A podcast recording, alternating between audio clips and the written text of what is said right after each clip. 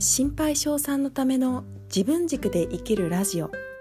こんにちは、なおこです。今回は完璧主義の自分に気づくポイントについてお伝えします。早速ですがそのポイントとは私としたことがというふうに心で思った時です。私も完璧主義なところがあるので自分の完璧主義手放したいと思っているけどなかなか実際に手放すことができませんでした。どうして手放すことが難しいかなっていうふうに考えた時に自分の中で完璧主義完璧に何かをやるっていうことが当たり前になっている。だから自分自身で完璧主義っていうのを手放すのが難しいのかなというふうに思いました。自分が完璧主義っていうことはなんとなくわかるんだけど具体的な行動でどういうふうに完璧主義を手放していけばいいのかわからない感じでした。今回の気づくポイントとして心の中で私としたことがというふうに思った時というふうにご紹介しました。私としたことがっていうのはいつもはできていることを自分の不注意でできなかった。そういった時に使われる言葉だと思います。冷静に考えてみると私としたことがって思った時はそれは完璧主義自分の完璧主義につながるんだなっていうことは理解できるんですが実際に私としたことがっていうふうに思っている時に完璧主義の自分にすぐ気づけるかっていうと私は気づくことができませんでした。自分の失敗であったりミスにどうしてもフォーカスしてしまってあここに自分の完璧主義が出たんだなっていうところまで気づくことができませんでした。この私としたことがっていうことが完璧主義の自分につながっているっていうふうに頭の片隅に置いておくだけでも今後もしもそういうふうに思った時にあ完璧主義の自分がいるなっていうふうに気づきやすくなってくると思います。具体的な私の例なんですが以前家に会社で使うパソコンを忘れて出社してしまうことがありました。会社に到着してから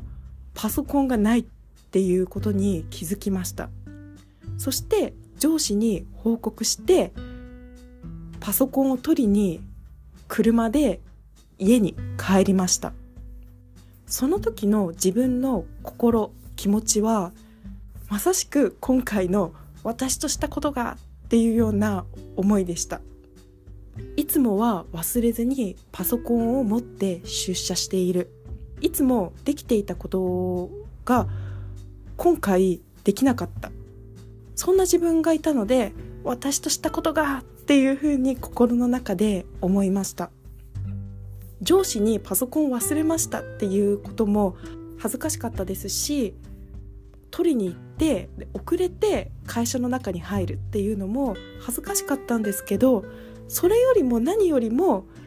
いつも当たり前にできているパソコンを持って会社に行くっていうことをできなかった自分が恥ずかしかった。当たり前のことをできなかった自分が嫌で仕方ありませんでした。パソコンを取りに車で家に帰っている時もなんてパソコン忘れたんだっていうふうに自分を責めてしまっていましたし本当に怒ってしまったことをずるずるずるずるあの日はずっと一日引きずっていました。パソコンを忘れて出社してしまったっていうこと以外にも日常で心の中で私としたことがっていうふうに思うことは振り返ってみると多いなっていうことに気づきました。例えば仕事での小さなミスだったり書類の誤字脱字とかその前に誤字脱字であれば何度も私は誤字脱字がないかチェックして完璧なものを作って提出した後に誤字脱字に気づくみたいな時に私はよく私としたことがっていう風にミスをしてしまった自分を責めていました。私のパソコンを忘れた時でも忘れ物をせずに出社するっていうのが一番なんですがその時に私としたことがっていうふうに思って自分の完璧主義なところが出ているんだなっていうふうに気づくことができないとそのミスだったり起こってしまったことをずっと引きずってしまって苦しい気持ちになってしまいました。パソコンを忘れずに出社する。それができれば一番いいんですけど忘れてしまったパソコンを家に忘れてしまったっていうことはもう起こってしまったことなんでそこにずっととらわれたままでいると自分がずっと苦しい気持ちでした。まずは私としたことがっていうふうに思うっていうところことが完璧主義につながっているかもしれない。そういうふうに気づくことによってもう起こってしまったことを引きずっても仕方ないかなっていうふうに思えてくると思います。私としたことがっていうふうに思っちゃダメっていうわけではなくて自分の中で私としたことがって思って自分を責めてしまう。その責める気持ちを徐々に徐々に下げていければいいのかなっていうふうに思います。そのためにもまずは完璧主義の自分に気づく私としたことがって思ったらあ完璧主義の自分がいるなっていう感じで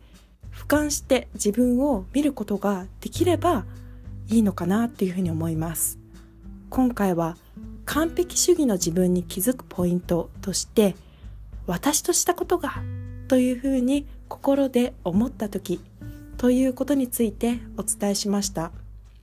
今回も最後まで聞いていただきありがとうございました。